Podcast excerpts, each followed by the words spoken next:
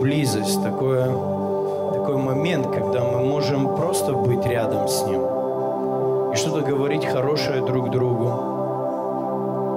и при этом переживать какие-то очень такие глубокие эмоции наслаждения от этого, какого-то момента счастья, удовлетворенности. Поклонение, мы используем в нем музыку, мы используем в нем песни, но поклонение – это отношение.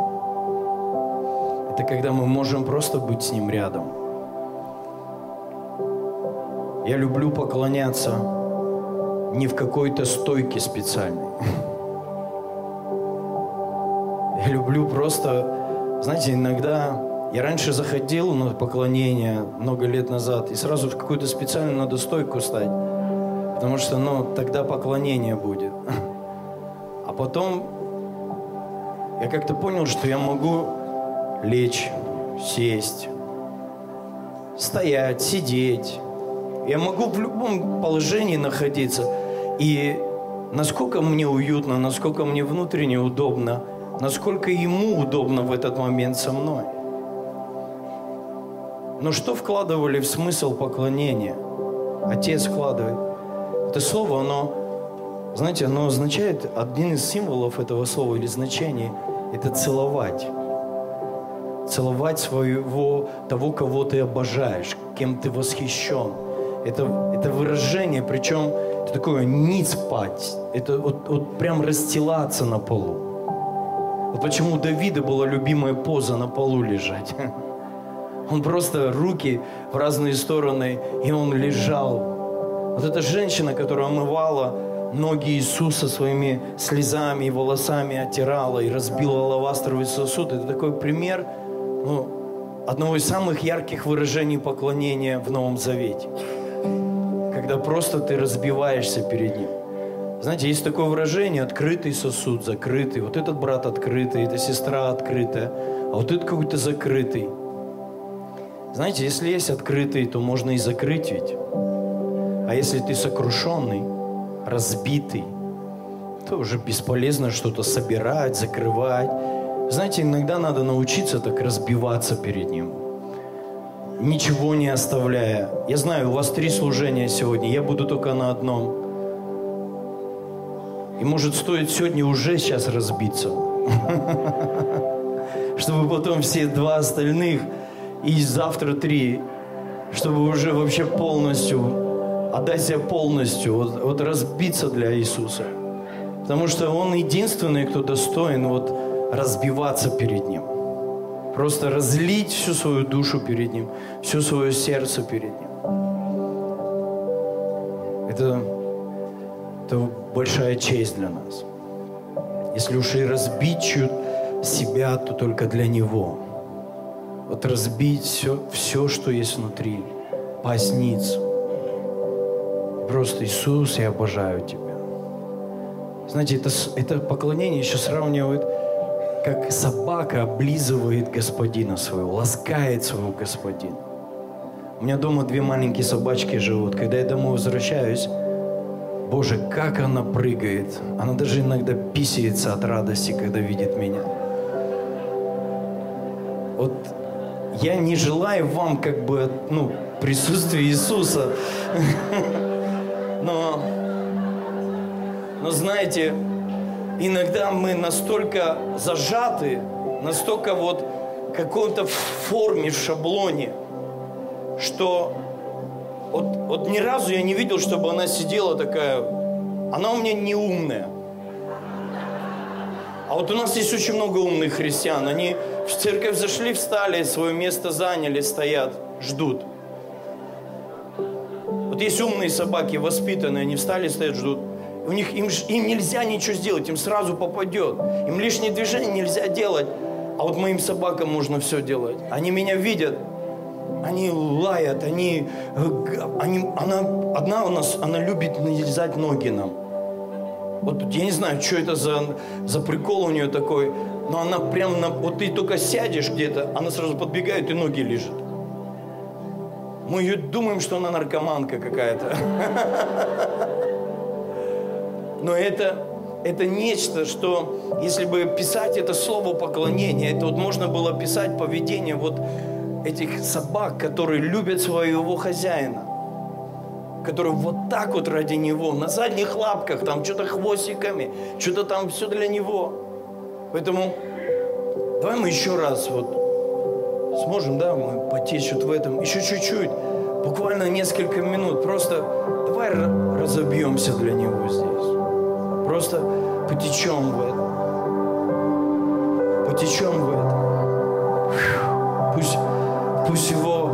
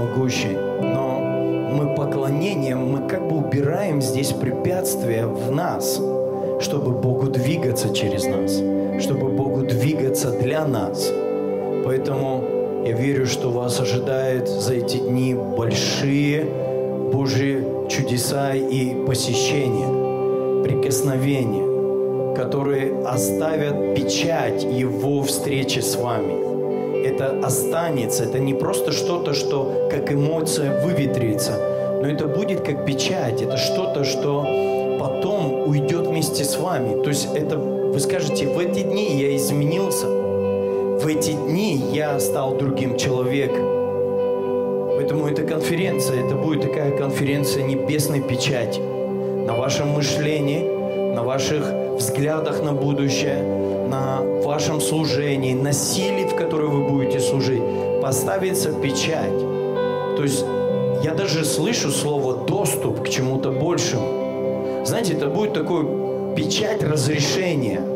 Печать, которая не просто, знаете, вот игрушечная печать, а это такая официальная небесная печать, которая откроет возможности служить на уровне новом. На...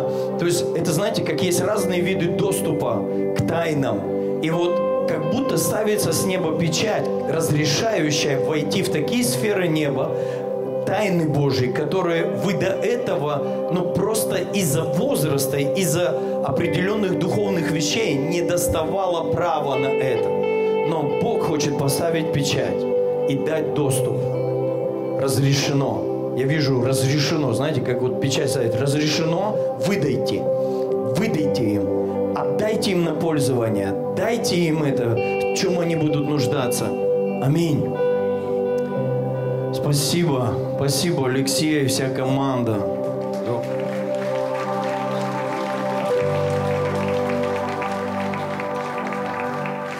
Я так люблю с Алексеем служить. Он, на мой взгляд, самый лучший поклонник вообще на всем земном шаре. Не, ну это правда. Я очень люблю Алексея. Да. Мы с ним в прошлом году отрывались на палатке новое вино в Югорске. Там у нас было весело. Ой, спасибо, пастор Илья, спасибо, что я вот за кафедру здесь попал. Я вообще хотел где-нибудь в, угол, в уголочек сесть, посидеть на этой конференции с такими божьими служителями здесь. А, и тема хорошая – погружение в Божью славу. Я люблю славу Божью. Мне нравится Его присутствие, мне нравится все, что связано с Богом – знаете, вот для верующего должно быть любимым занятием делать или быть в чем-то, что там пахнет Богом, там что-то о нем, что-то, что он хочет делать. И я утром, я вчера вечером прилетел в Москву, поздно уже, где-то около 11, и ну, у меня сегодня полет, я уже улетаю в 4 часа, у меня уже самолет, я лечу на конференцию, я пролетом здесь. И я спросил Пастор Илья, где будет э, проходить конференция? Могу ли я попасть хотя бы на одно утреннее служение? Он мне пишет, давай ты послужишь. Я говорю, да нет, как бы я, ну, не, я не говорю не готов. Потому что, ну, я давно уже не говорю такое слово, я не готов к служению. Потому что, когда я посвятил свою жизнь Богу, я 24 часа в сутки готов служить и, и раньше, когда я был молодым пастором, начинающим проповедником, мне надо было сутки готовиться, чтобы проповедовать. Но сейчас время изменилось, и, и я уже давно не говорю, я говорю, я готов служить, но я думаю, что правильно будет служить тебе, это твой праздник, это ваше мероприятие. Он говорит, ничего, я послужу потом, в следующий раз как-нибудь, может, в следующем году, да, я шучу. Вот. И, и как-то вот так случилось, что я стою здесь. И хочу поделиться чем-то, что Бог положил на мое сердце именно для вас сейчас здесь. Потому что у меня нет проповеди уже много лет. Я, у меня нет конспектов проповедей. Мне когда просят, вы можете заранее скинуть конспект вашей проповеди? Я говорю, я бы хотел, но у меня его нет. Потому что я проповедую из духа и проповедую из того, что Бог вкладывает в мое сердце. И мне иногда бывает достаточно поймать одну мысль, и я понимаю, что Бог будет делать. Это мой дар. Это не значит, что всем так надо служителем быть. Поэтому здесь все, кто проповедники, делайте конспекты, делайте, как Бог вас учит.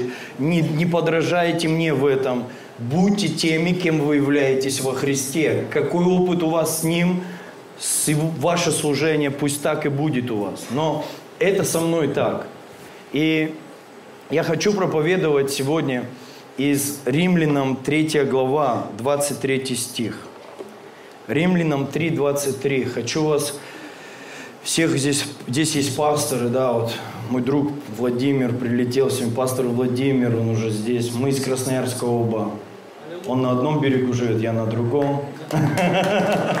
У нас такой город, он на левом, я на правом. Ну или кто на правом, кто на левом, это у нас такой чисто красноярский момент.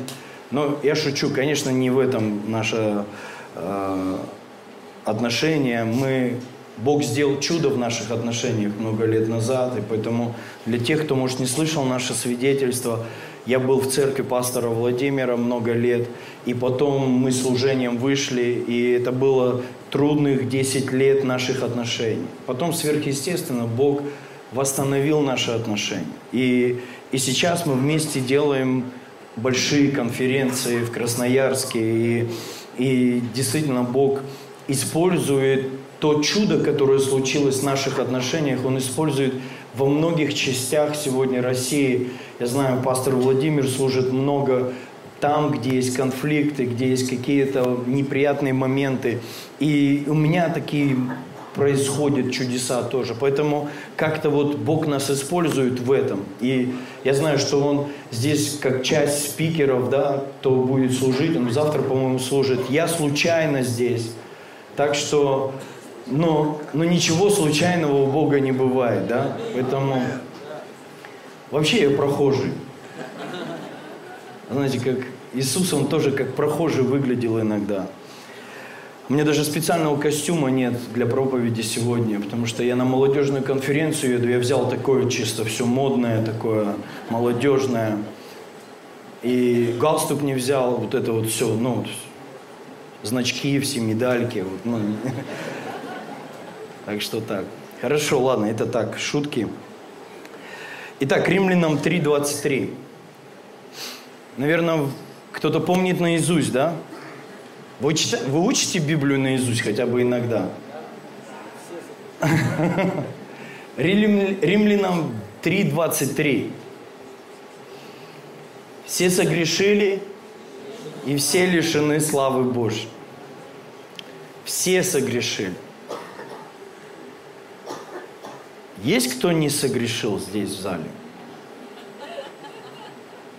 Вот есть один человек святейший. Рады за вас. За нас помолитесь в конце за всех.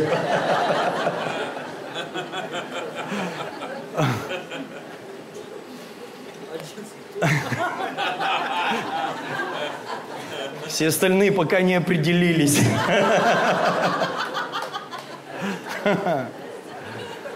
Но Библия говорит, что все согрешили. И есть много последствий у греха. Вообще у нарушения чего-то, что Бог установил как его закон как некое правило жизни. А благодать ведь не отменяет правила. Знаете, сегодня столько есть такой благодатников много, таких вот есть специальных благодатников, которые называют благодатью вседозволенность. Такой хаос, беспредел. Живи как хочешь, делай, что хочешь, Бог все покрыл. Как бы ты уже кровью омыт, и как бы сейчас вот как ты жить будешь, ну, все равно ты уже прощенный человек. Я думаю, вот это прикольная версия. Чем мне не сказали в 98-м, когда я покаялся так? Я бы не бросил многие вещи, это же было так прикольно делать. Я бы принял Христа и продолжал бы чудить. Ну вот есть чудеса творить, а есть чудачество. Вот чудные дела Твои, Господи, у детей чуднее. Вот я бы жил бы так. Мне, мне реально плоти нравится грешить. И есть разные последствия у греха. И кто-то связывает, что ты будешь грешить, ты будешь болеть. Ты будешь грешить, станешь нищим. Ты будешь грешить, там, а, отношения разорвешь, семья будет, плохо все будет в семье. Ну да, вот такие вот чисто бытовые вещи, связанные с нашим пребыванием в жизни на земле. И, конечно же, мы научились пугать людей вот такими последствиями, да? Кто-то пугал такими вещами? Я, я много лет занимался вот этим вот пуганием. А я когда еще в реабилитационном центре служил, то вообще человек, уходящий из репцентра, ну все, мы на нем крест ставили. Ну, проклятый вообще ему. Он говорит, я работать иду, но это все, это проклятый. Он говорит, я семью иду строить. Ну все, тебе приползешь к нам. Ну и мы так там еще договаривали, кто он в этот момент. Гомосексуалист. Я шучу. Мы так не говорили, конечно, но ну, думали. Пока еще были не обновленные.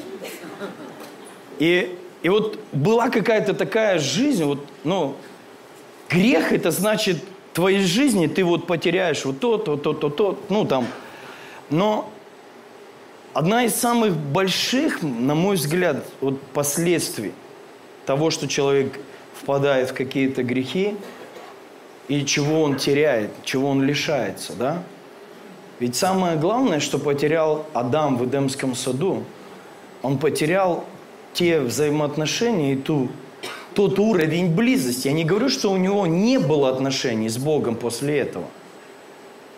Даже Каин слышал Бога после того, как он согрешил. Когда он подумал, что он будет делать что-то неправильное, и он даже спорил с Богом. Я слышал такие версии, что если ты согрешишь, Бог с тобой уже разговаривать точно не будет – Потом прочитал про Каина, Бог с Каином разговаривает, Каин ему еще говорит, ты мне такое жесткое наказание дал, что теперь любой, кто меня встретит, убьет. И Бог так посидел, посидел, подумал, говорит, ладно, хорошо, поменяем чуть-чуть. И думаю, подождите, это вообще, это мое богословие сломало вообще. Вообще сломало. Я думаю, как, как это? Он, как, он убил брата, он кровь пролил Авеля. И ему вообще, его гореть в аду надо. Он, он еще Богу выставляет какие-то условия, говорит, наказание твое сильно большое для меня. Как бы вот, ну, и Бог берет и меняет все. И он его слушает. Дети Божьи, Бог нас слышит тем более. Как бы, я не верю, что здесь все Каины сидят. Но Бог слышал Каина в тот момент. То есть отношения у Бога с человеком, они продолжались. Даже когда они вышли из Эдемского сада. Они продолжались, но, но что-то человек потерял. Чего-то он был лишен там. И Павел в послании к римлянам, он говорит, вот что человек стал лишен. Он, он стал лишен славы Божьей. Он потерял славу. И слово «слава» Наверное, тут много грамотных людей есть. Вы, наверное, ищете и копаете Писание, и хотите понять, разобраться, может быть, даже на иврите читаете, может, кто-то на арамейском что-то там разбирается, там вот эти все ковод, шекина и тому подобные вещи. И, и конечно, все это да и аминь. Но, само, но сам принцип этого слова – это блеск сияния. Если вот простые такие переводы, которые встречаются вот на первые, скажем, вот на поверхности лежат. Блеск, сияние, а, честь, тяжесть, вес. И, и тогда, если вы вот, ну, если, конечно, не понимать духовный смысл, тяжесть, вес, то, конечно, наверное, все самые такие тучные люди, они кажутся прям наполненные славой а все души, они лишены славы. То есть, чем ты легче, тем ты без славы. То есть, и сразу такое представление, что, так можно есть, что ли, все подряд теперь, все с диет спрыгиваем. Вот это вот, ну, правильное питание выкидываем, все, едим, жрем. Ладно, я не об этом. И вот это тяжесть, вес. И вот если взять, собрать все эти слова воедино, то это слово, оно больше говорило о неком авторитете, о некой позиции власти, влияния, о некой позиции, которую человек занимал вообще во всем творении. Если посмотреть а, все, что было сотворено Богом, духовные миры, земные, и все это посмотреть, то триединство Бога, Бог Отец, Бог Сын, Бог Дух Святой – и четвертым, кто похож был на них, и образ и подобие их носил, и в ком Бог хотел себя полностью проявить, являлась раса человека. То есть человек являлся тем, кто был более приближен. Даже ангелы не занимали такой близкой позиции. И по статусу, и по титулу, и по всему. Даже ангелы не могли преобладать, ну, иметь то, что имел человек. Не, не конкретно только Адам, а это в Адаме Бог расщ... ну как видел всех нас с вами. Тебя, меня. Он видел все человечество, что мы будем в этом тяжести, в этом авторитете и в этой силе ходить. И это будет наша яркость, что мы выбраны Богом, что Бог нам дал такую честь. Это что-то, что Бог хотел каждому из нас – я, я не сильный знаток арамейского языка, но я посмотрел слово, кого там четыре буквы еврейские. Четыре буквы. У евреев все прям благословенно. У них каждая буква – целое послание. Можно книги писать чисто по буквам. Каббала это придумал. Ну, Каббала это переводится учение, но оно стало не просто учением, да, но там целое такое Ладно, не будем туда идти, чтобы не испугать здесь присутствие, да, все такое, чтобы ты не ушел никуда. Вот. Много всяких размышлений на эту тему. Но вот эти четыре буквы, первая буква – ладонь, вторая буква – дом, третья буква, которая описывает что-то соединить. Ну, если вот просто, простым русским языком говорить, что-то, что должно соединить. И четвертая буква – которая несет смысл главенства, главы, начала. Я, я иногда по откровению, я смотрю это, чтобы понять и углубиться в какой-то э, ну, смысл чего-то.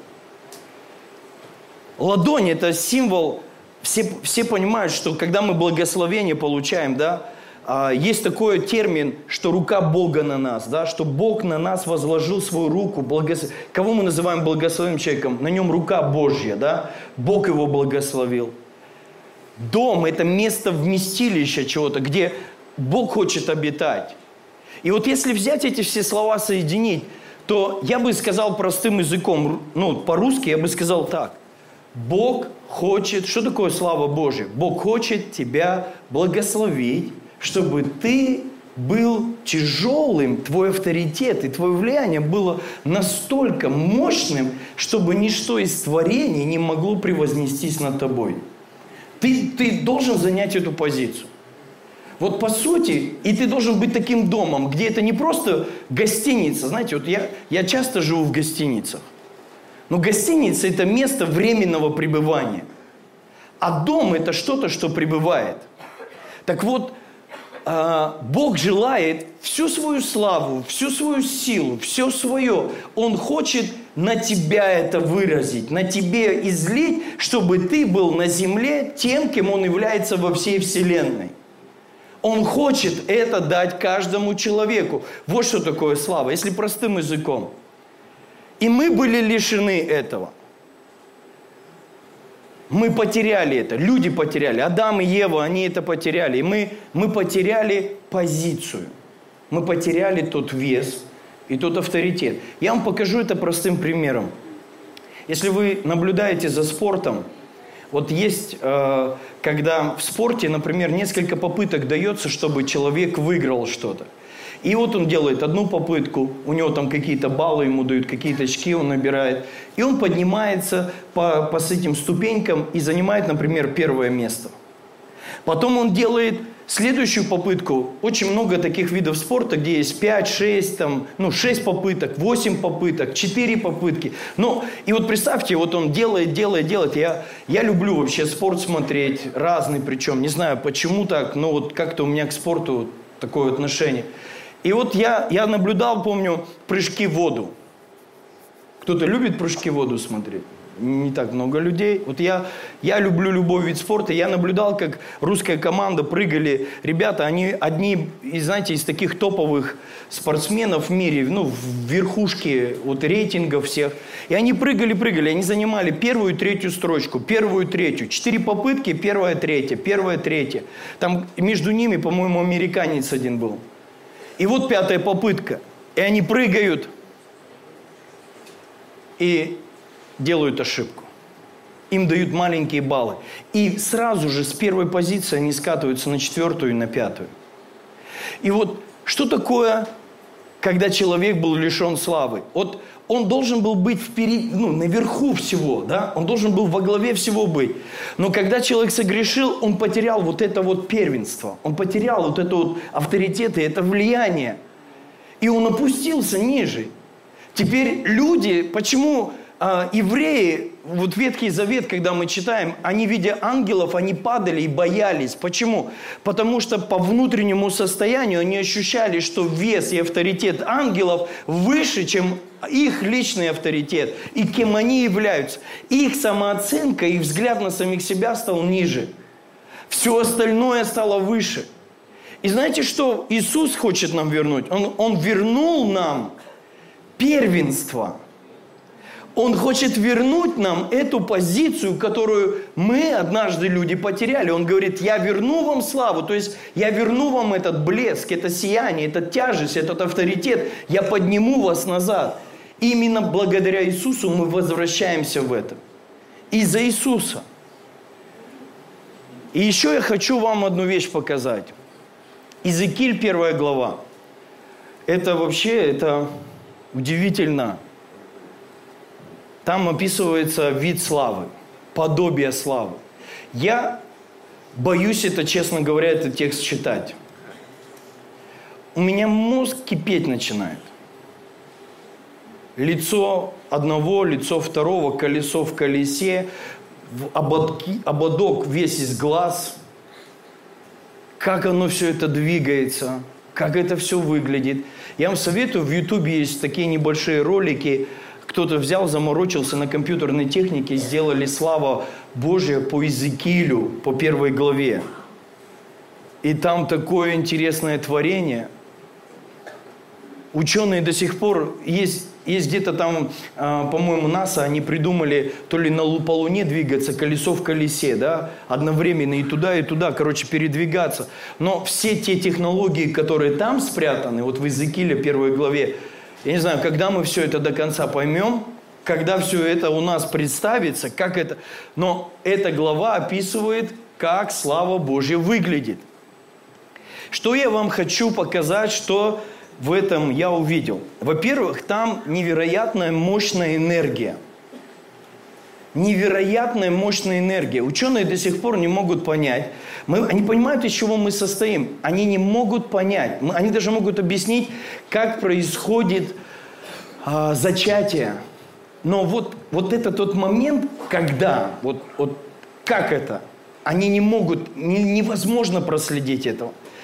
А, я читал одну статью, что момент зачатия новой жизни, энергия такая высвобождается, подобно атомному взрыву. То есть вот момент появления новой жизни, там обязательно участвует определенная сила, энергия. Вот а, те, кто изучают Землю, они говорят, в Земле очевидно, что как будто от взрыва что-то. Почему версия взрыва была? Потому что действительно находили вот эти вот а, признаки того, что как будто огнем опалило что-то, как будто был какой-то взрыв. На самом деле, когда Бог что-то творит, при этом участвует самая мощная энергия – мощнейшая энергия, которую ни одна электростанция атомная, никто не могут этого показать. Даже атомный взрыв – лишь часть той энергии, которая есть в Боге, как в Творце. И вот когда мы читаем славу Божию, то там что-то подобное, там описание. А, знаете, когда Дух Божий носился над землей, в оригинале там так написано, он вибрировал как бы над землей, он так в детстве мы к будкам, к электрическим подходили, оттуда шум такой всегда был. И, и вот, вот этот шум, он всегда говорил, туда не надо лезть. Но когда электричество, вот эта вся энергия, она работает, там, там есть шум. Шум. И знаете, вот что увидел Иезекииль? Иезекииль увидел невероятную мощную энергию – способную сделать все, что угодно. Когда человек стал лишен славы Божией, он потерял доступ к энергии, которая может делать невозможные вещи. Вот почему мы верим, что могут новые органы появиться, потому что в славе Божьей есть такая энергия, которая может создать новый орган, потому что все органы были созданы в славе Божьей. Даже вырасти ноги могут. Зубы могут появляться. Могут меняться ситуации вообще невероятным образом. Слава Божья – это носитель невероятной творческой силы. Вот почему, когда ты без славы живешь, ты надеешься только на свою силу и на свою способность. Но когда слава Божья возвращается из-за Иисуса Христа на твою жизнь, в твоей жизни могут появиться деньги, не работая. Не каждый день, но когда надо. Потому что это сила Божья, способная произвести это. Когда я, я люблю слушать таких вот Божьих помазанников, я хочу вам помочь понимать служение Джеймса Малони. Для тех, кто может быть, не до конца понимать. Знаете, когда пророческие люди, вот люди сверхъестественного, они служат, мы ждем классную проповедь. Это ошибка. Вот люди духа, они не всегда классные, логичные проповедники. Они гуляют в славе. Они могут идти в одно место. Что-то сделали, забыли, зачем сюда пришли, сделали это, пошли в другое место. У них проповеди иногда вот такие. Он как будто гуляет по парку. О, прикольная птичка. О, не, прикольно, сейчас тебе что-нибудь скажет. Потом туда куда-то пошел. Это, это служение духа. Вы знаете, у служения духа есть очень много необъяснимых вещей. И когда ты пришел, и ты любишь такое пасторское послание. А пасторское послание – это всегда назидание, учение, правила, поведение. И потом прилетает какой-то чокнутый пророк Божий, какой-то вот, какой-то нестандартный, не вписывающийся в рамки. Он заходит и говорит, что-то я его вообще не понял. Потому что у нас есть шаблонность на пасторское служение. Мы привыкаем к логичным посланиям. И вот когда я слушаю Джеймс Малони, я вам скажу, помню ли я его учение? Нет. Я вообще не знаю, о чем он учит. Реально, я, я много его прослушал проповеди. Но когда я слушал его, его послание, я зажигался верой в чудеса. Потому что что не послание, оно связано с какими-то свидетельствами. Я помню, я слушал одно послание, он, он рассказывал, как выросла рука в Индии. Вы не слышали это свидетельство? Слышали, да? Кто-то слышал? На одной миссионерской их поездке а, они приехали служить там в одну деревень, в деревню в Индии. И, в, и там была с ними одна женщина в команде. Она сказала, я готова стирать, убираться, готова все делать, только не молиться за больных. Я вот все готова делать, только не молиться за больных. Они установили палатку. И, и глава этой деревни приходит к ним и говорит, если ваш Бог реально живой, ну я сокращаю, если ваш Бог реально живой, пусть э, вот и приводит человека, у него руки нет полностью. Вот у него с плечо и нет руки. И говорит, если ваш Бог реально живой, пусть он его исцелит. И когда он этого человека увидел, он говорит, у меня мысль прилетела, чтобы вот эта женщина за него помолилась. Она начала за него молиться, ну, как не сразу, она говорит, я же просила, она там злая стояла, раздраженная, она говорит, я не буду, не надо, не, не хочу. И он говорит, нет, тебе надо помолиться. Она начала за него молиться, закрыла глаза, и вдруг ее что-то стало бить по лицу. А там были большие такие крысы, которые бегали по этой деревне. И она думала, что эти крысы по палатке забежали и падают. И она давая орать от страха и в истерике прям.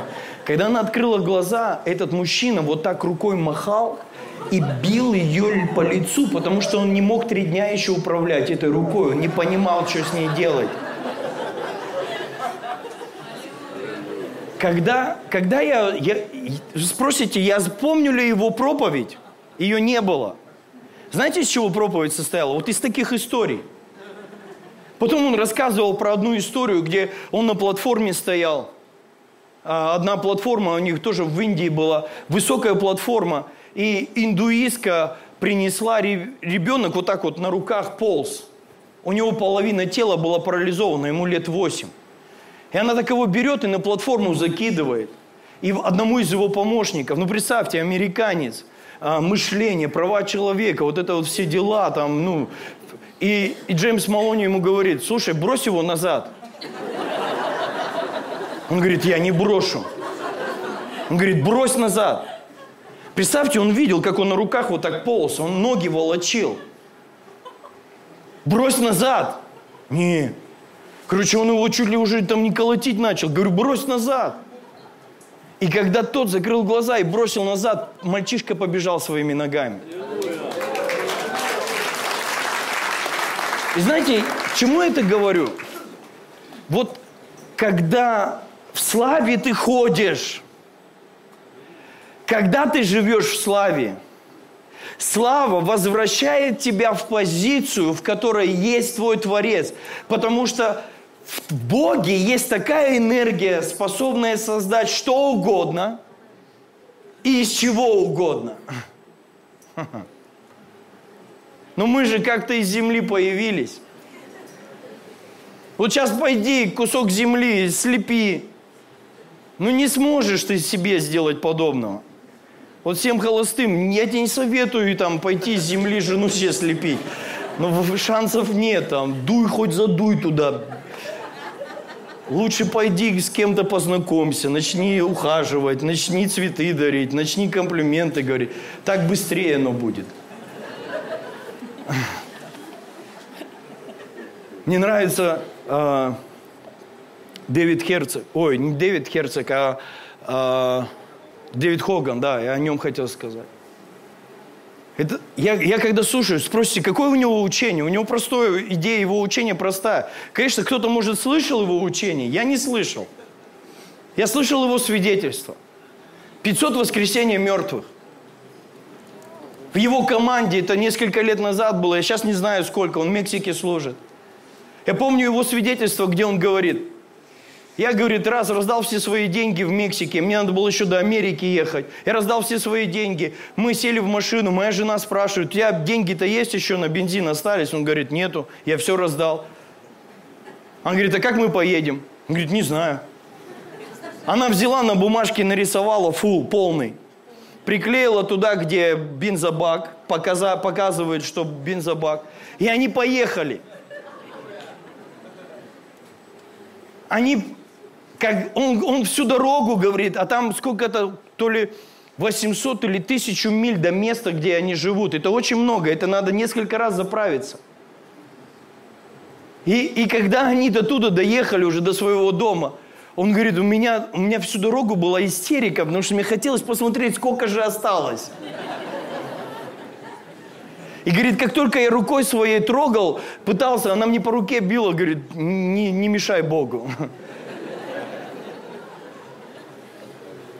И знаете, вот я, когда ну, слушаю такие вещи, он говорит, я захожу к себе в дом, у нас ни копейки денег.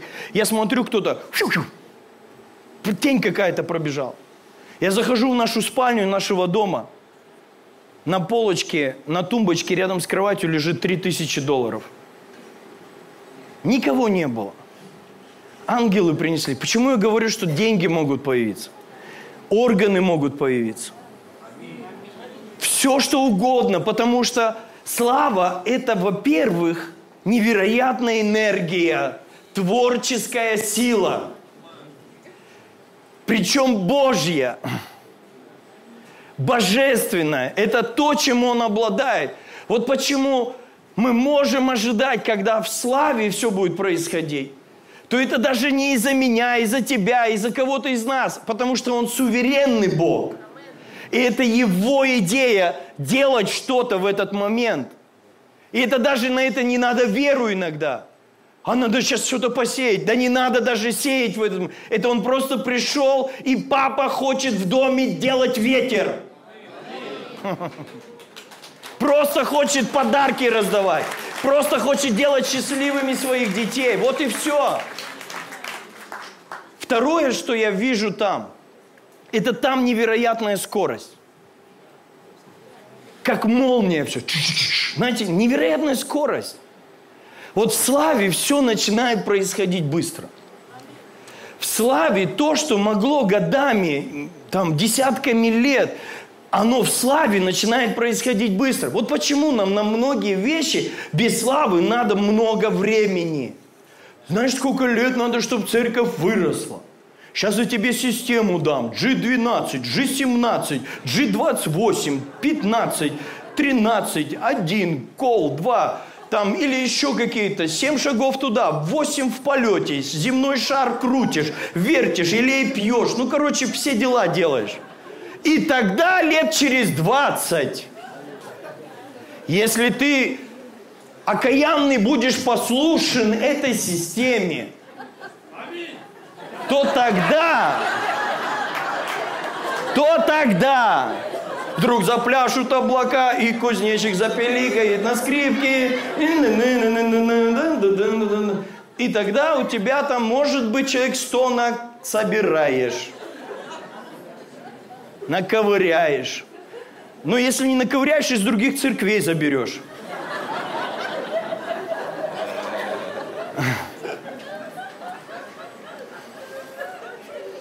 Помню, пастор одного с Индии слушал –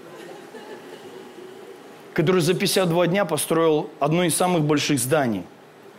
Он говорит, я прочитал Ниеми. Он за 52 дня построил стену Иерусалима. Я подумал, почему бы нам не построить церковь? Ну сколько же там народу? У него, по-моему, в церкви 110 тысяч.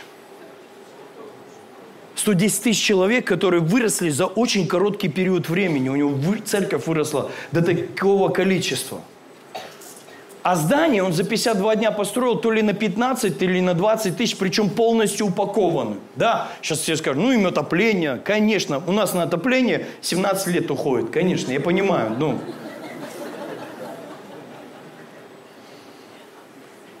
Да какая разница, за 52 дня. За 52 дня тепло, жарко, холодно, какая разница?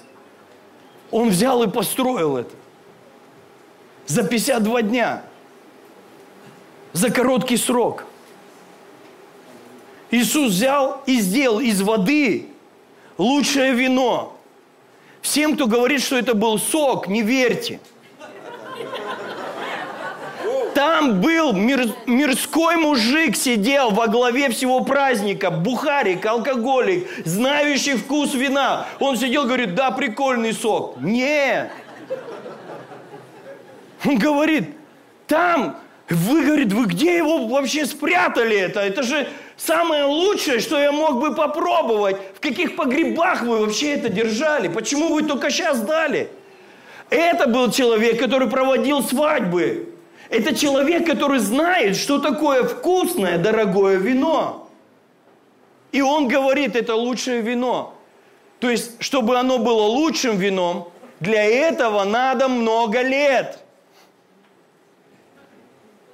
Я понимаю, здесь нет виноделов.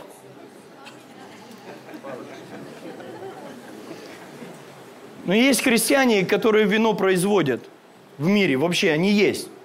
Нам пока до этого далеко, мы еще пока, ну, нам бы только не пить бы хотя бы.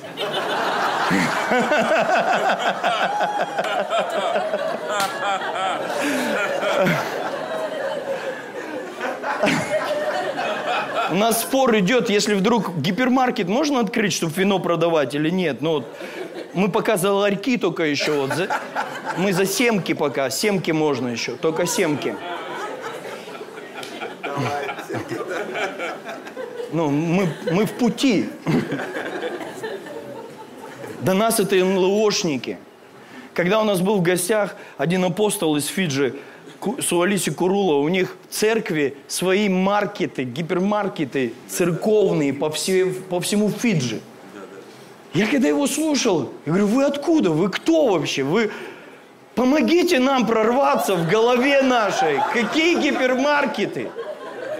Какие свои торговые центры, где снимают неверующие, просят аренду в этом самом лучшем помещении? Я говорю, помолитесь за меня, пожалуйста.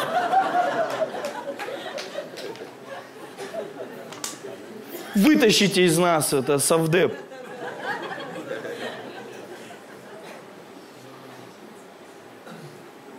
Ух. И вот это лучшее вино, оно, ну вообще на это надо много лет.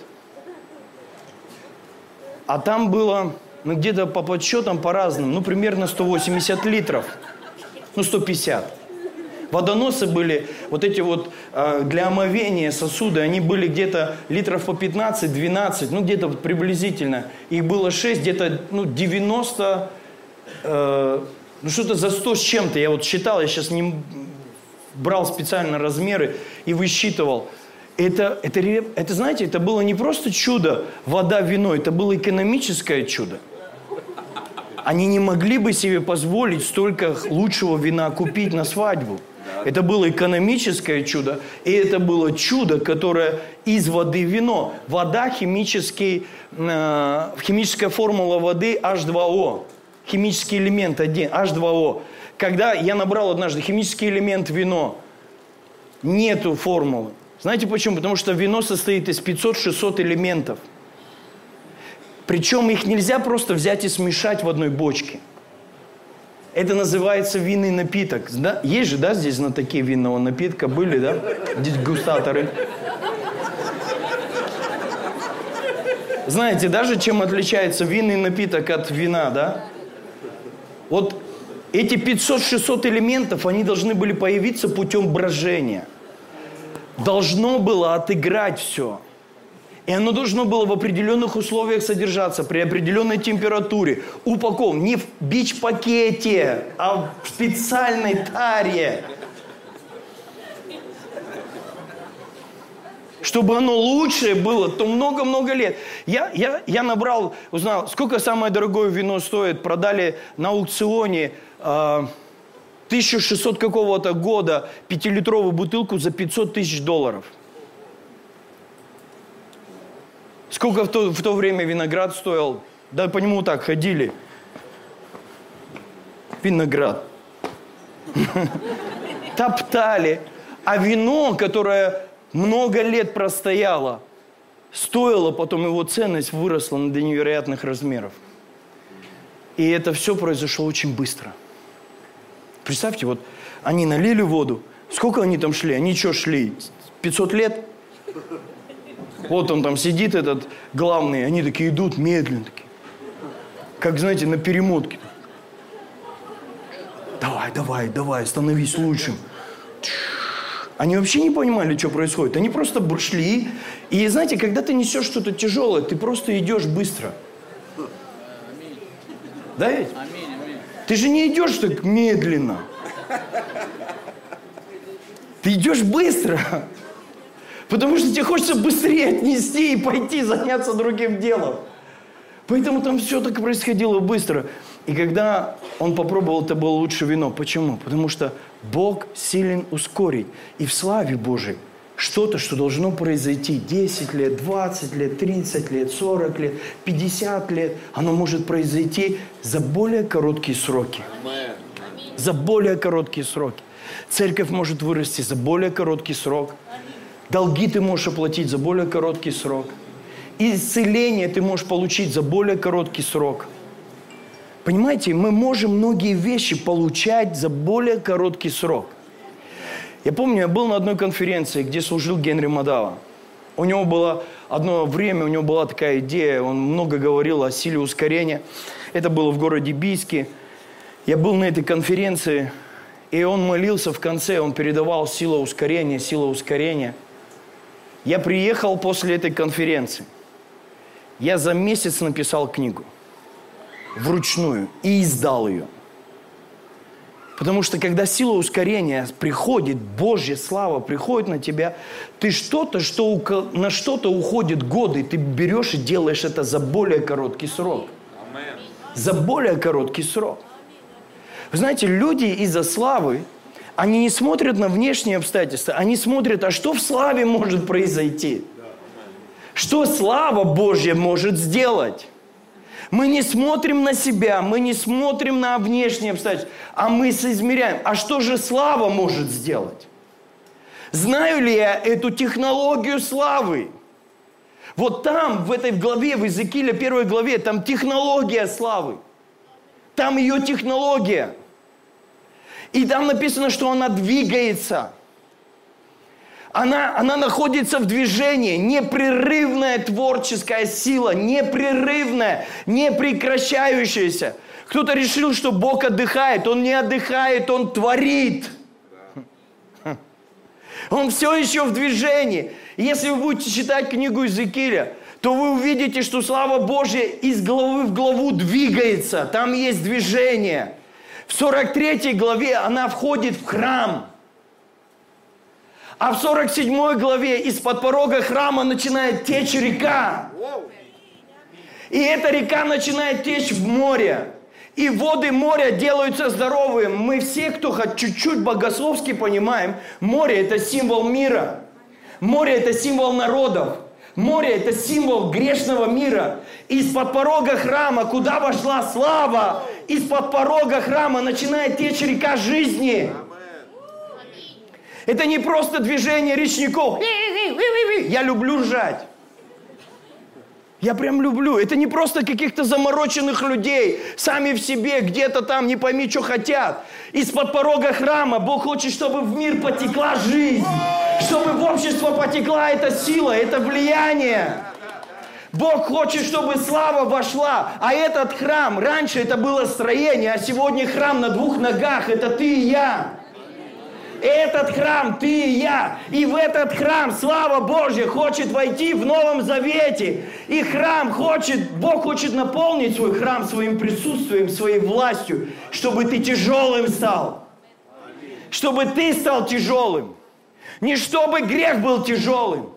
Не чтобы проблемы общества были тяжелыми, а ты был тяжелым, как ледокол царства, знаете, как ледоколы разбивают льды? Ледокол из-за того веса, который, и той мощи, которую он обладает, он буквально напрыгивает на лед.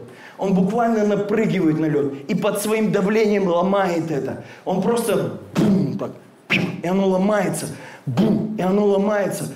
Я хочу тебе пророчествовать. Бог хочет поднять среди вас ледоколов – которые будут входить в раны общества, в сложные обстоятельства, самые тяжелые, лед, там, там здоровенный лед в Арктике.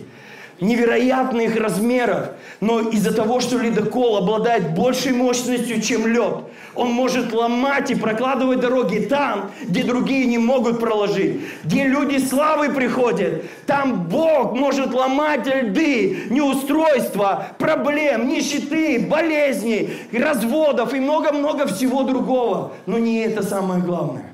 Самое главное, что мы ломаем самый главный лед – мы несем эту небесную эпидемию. Этот вирус. Влюбиться в славу. Влюбиться в присутствие. Влюбиться в отношения с Отцом. Влюбиться в это.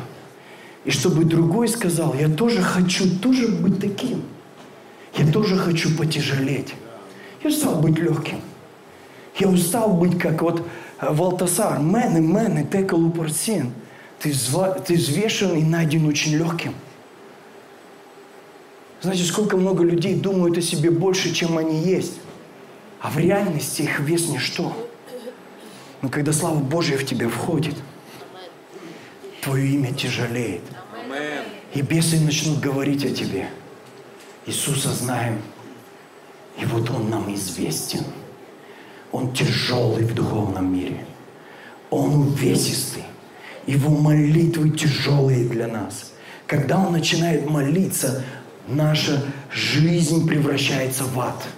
Когда он начинает пророчествовать, начинает Слово Божие, на нем сила Божия начинает сходить. И Слово становится плотью. Когда этот человек начинает... Ух ты! Слава. А, Господи, спасибо.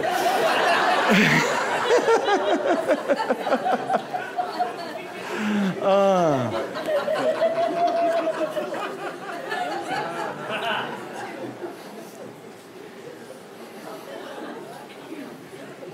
Я не знаю, вы переживали вы подобное или нет, но я, я люблю бывать на конференциях, где избранные Богом мужи Божьи служат.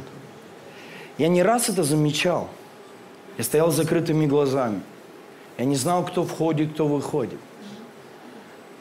И, например, я чувствовал в духе, что как будто стало в духе тяжелее. Когда появлялся определенный муж Божий на сцене, когда он начинал служить, он как будто приносил какую-то тяжесть. Он приносил что-то тяжелое с собой. Он он, он буквально мог менять атмосферу одним своим словом.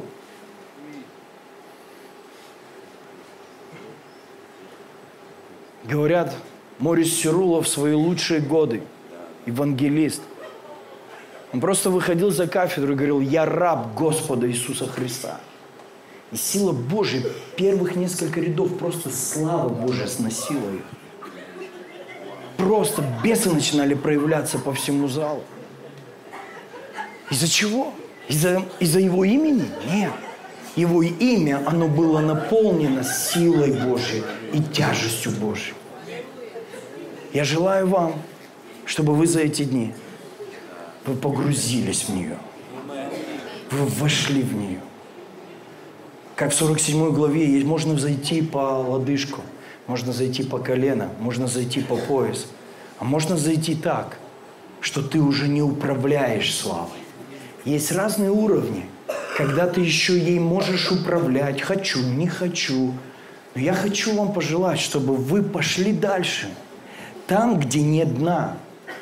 Где ваши естественные вот контролирующие силы вашего организма, они перестают вами владеть и удерживать вас от большего в Боге. Я молюсь, чтобы вы пошли куда-то, где у вас нет дна, где вы бы не могли остановиться, где поток подхватывает и несет вас, где слава Божья несет вас. Я молюсь, чтобы у Бога получилось на этой неделе для вас, чтобы у проповедников получилось, чтобы у ангелов получилось, чтобы у всех вас получилось это принять.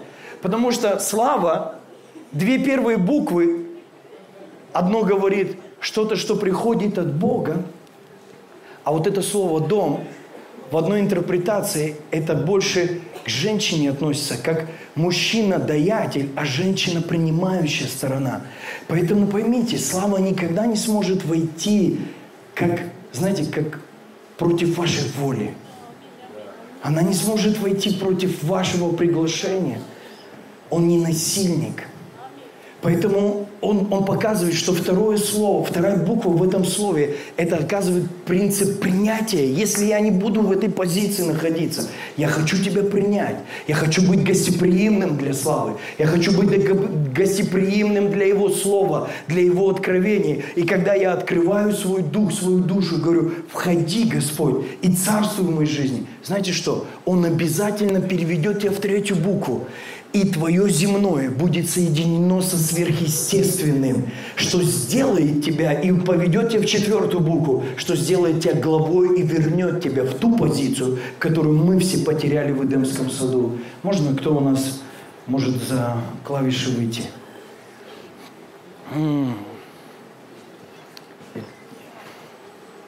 Слава Божья!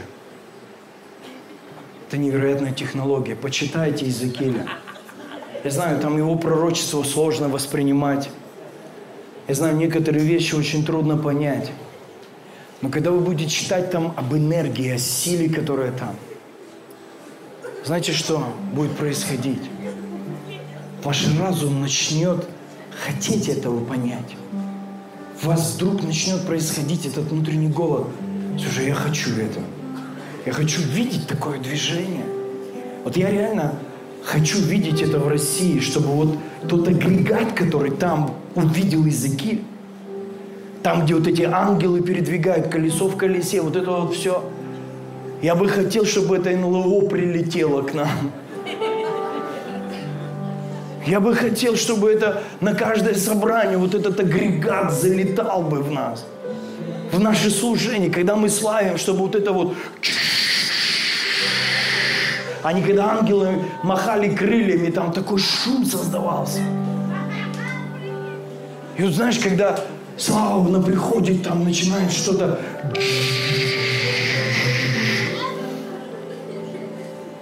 И вот Дух Божий носился на землю и сказал Бог. И вот это вот... И слово падает. И вот эта вот энергия. Появляться, стало все происходить. Хм. Давай сделаем такую позу принятия. Скажи, я хочу принять. Я, я хочу принять твою творческую силу в славе.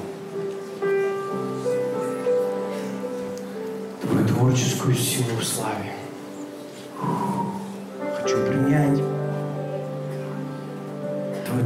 силу. Я, я был лишен раньше этого. Сейчас хочу принять. Хочу принять. Хочу принять твою сверхъестественную скорость, твое ускорение всего. Хочу принять это.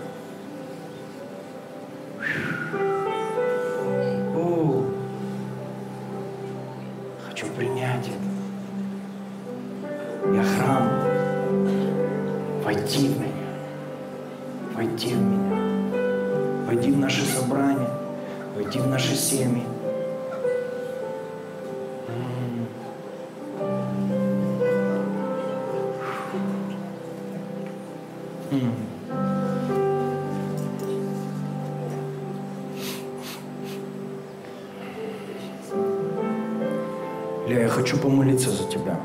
Можно? Я, я почувствовал это прямо сейчас, что мне надо это сделать. То, что ты отдал мне свое служение. Знаешь, Бог так сделал в моей жизни, что Он познакомил меня с очень многими великими людьми, с сильными помазанниками Божьими. Каждый раз я искал одного от них ни карточку, ни фотку с ним. Сказал, чтобы они дали помазание. Каждый раз хотел, чтобы они благословили. Потому что я верю, что когда это на тебя пребывает, то твоя жизнь становится другой.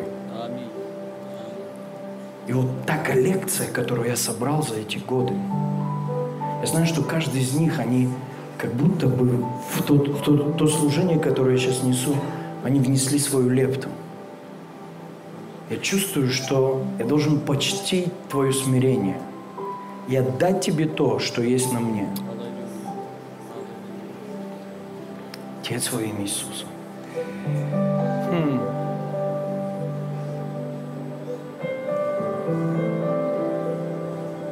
Я хочу передать тебе огонь. Огонь молитвенной жизни, который получил от архибишопа Дункана из Ганы.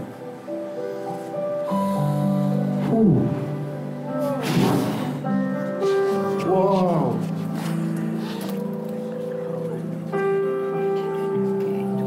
То, что я однажды получил в молитве Адага Милс для роста церкви, хочу тебе это отдать.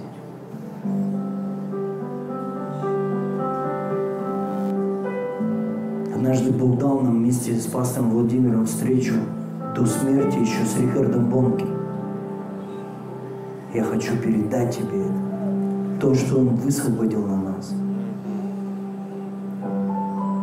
Я не буду перечислять всех, но я хочу тебе передать силу ускорения, которую однажды я получил, когда пастор Генри Мадава молился.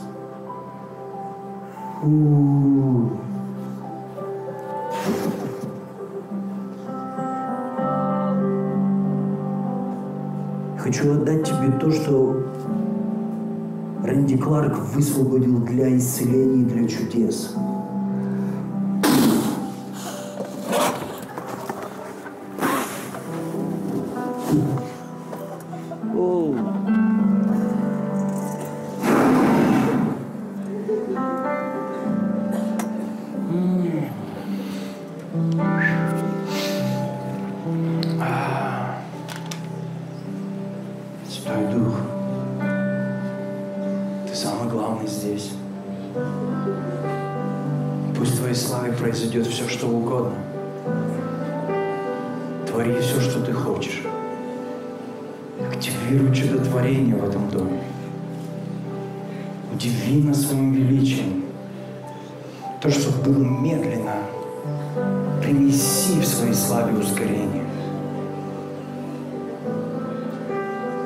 Сократи сроки. Фу. Фу. О! Давайте мы возьмем сейчас семя. Одну из частей моего служения, которую должен сейчас здесь сделать.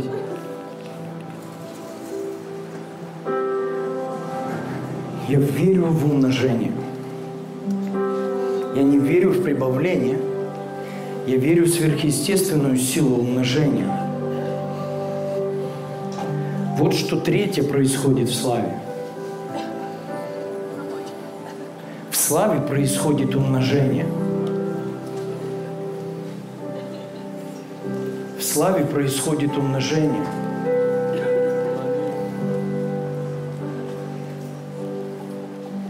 Я знаю, здесь многие по регистрации, ну, все по регистрации, но кто-то просто вы вошли в это, чтобы получить то, что будет на этой неделе. Но я знаю, что есть очень мощный библейский принцип даяния. Он невероятно мощный.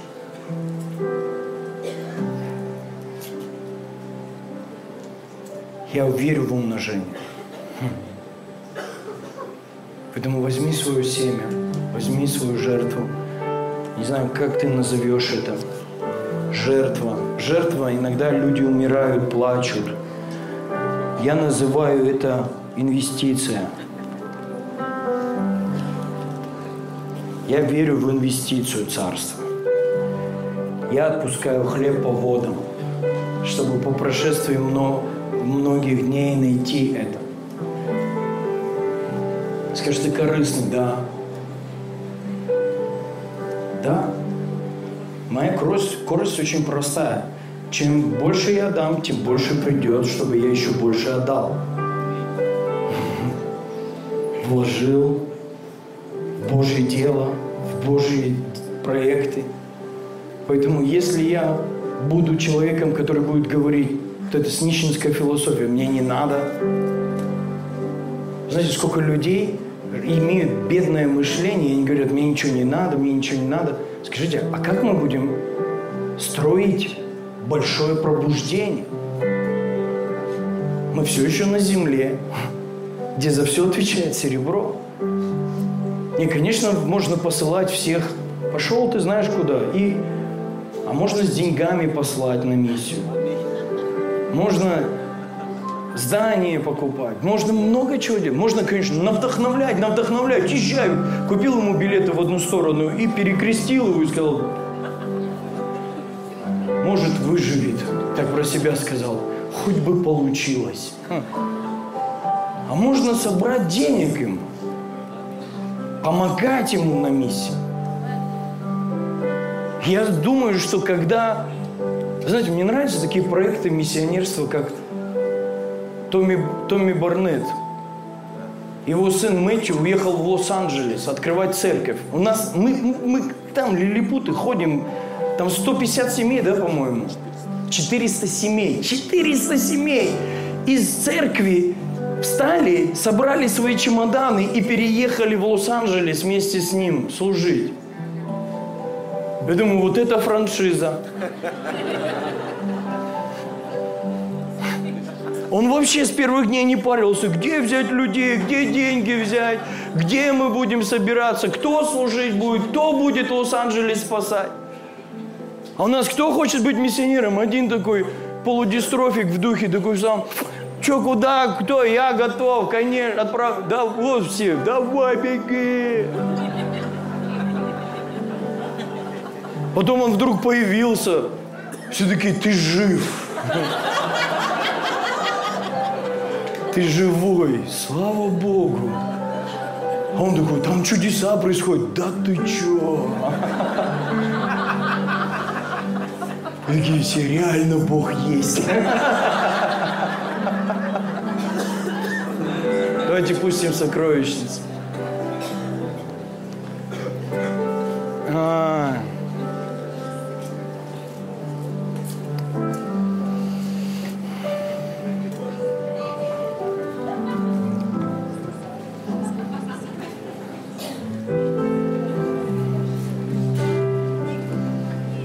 Если у вас есть какая-либо болезнь прямо сейчас, возложите руку на себя. У меня нет времени, чтобы молиться за каждого, но мы здесь будем практиковать нашу общую веру. Пусть прямо сейчас мы, мы из позиции славы и авторитета, потому что Иисус нам это вернул. Давайте мы войдем в эту позицию и скажем оттуда – мы не умоляем дьявола уйти, мы ему приказываем. Мы повелеваем исцелению прийти. Мы говорим это во имя Иисуса. Пусть исцеление придет. Пусть запустится механизм твоего сверхъестественного выздоровления. Во имя Иисуса мы говорим, пусть будут разрушены планы дьявола на твое здоровье – и мы высвобождаем жизнь и жизнь с избытком во имя Иисуса Христа. Новые органы. Пусть металлические предметы исчезнут из тела, если у кого-то они есть. Пусть появятся какие-то удивительные чудеса. Мы молимся сейчас. А есть кто не может иметь детей – по какой-то причине. Встаньте, пожалуйста. Я... Это одно из моих заданий у Бога. Где-то уже, наверное, детей 12-15 так родилось. В одной семье как открылось, так они чуть ли не каждый год стали рожать. Не то, что я там участвую, спасибо.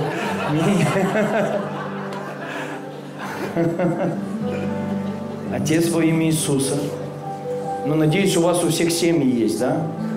То есть, ну, первая задача мужа найти, если вдруг его нет. Потому что так не поймем, появятся они или нет. То есть мы здесь не чудо Марии хотим, мы хотим чудо именно внутри семьи. Отец во имя Иисуса я молюсь, чтобы пришла сила и способность зачать и выносить ребенка. Пусть радость от рождения детей в этот дом придет во имя Иисуса Христа.